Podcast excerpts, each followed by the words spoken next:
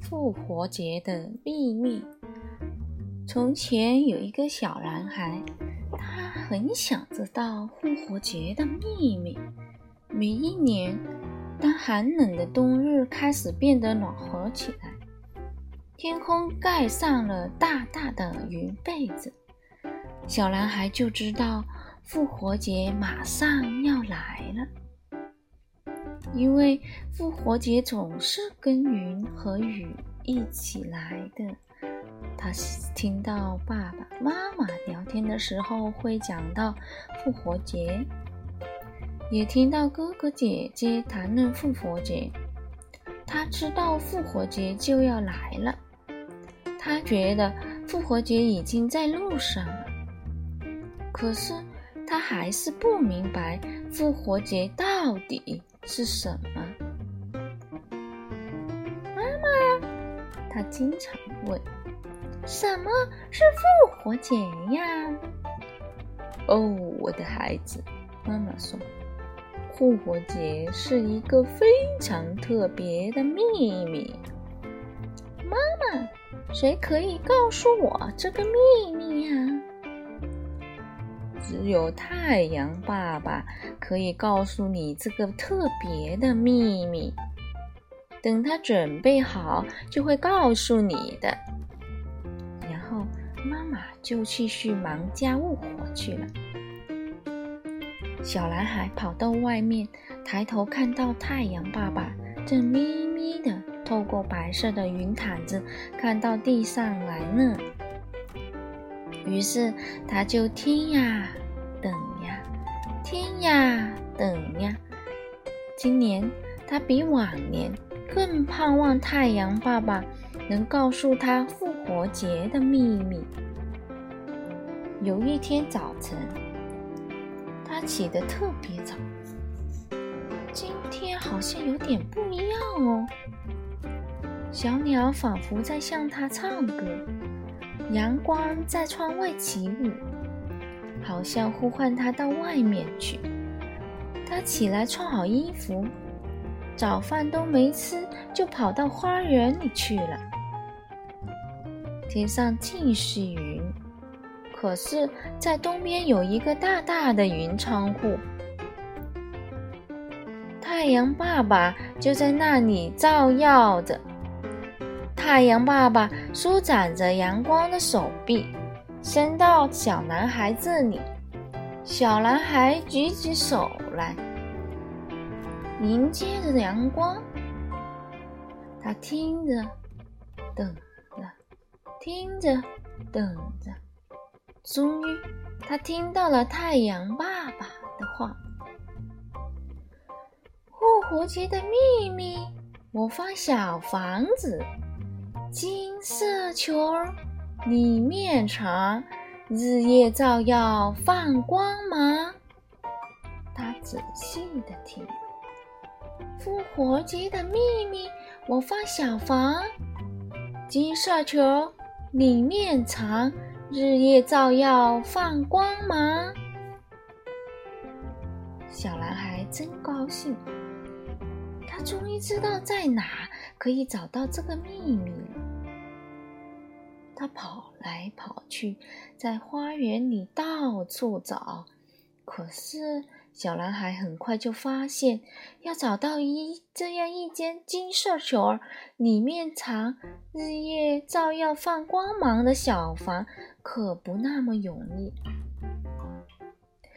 我知道啦，我要问风，他吹过这所有的地方，肯定知道那里在哪可以找到这样的房子。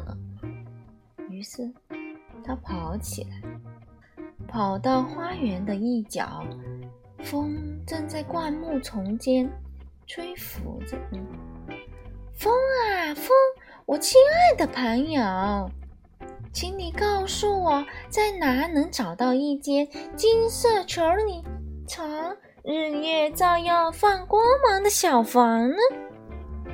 可四中正在忙着吹呀吹，他说：“请你去问树吧。”于是小男孩跑到花园中间一棵无花果树下，“树啊树，树，我亲爱的树朋友，请你告诉我在哪能找到一间金色球里的长日夜照耀放光芒的小房呢？”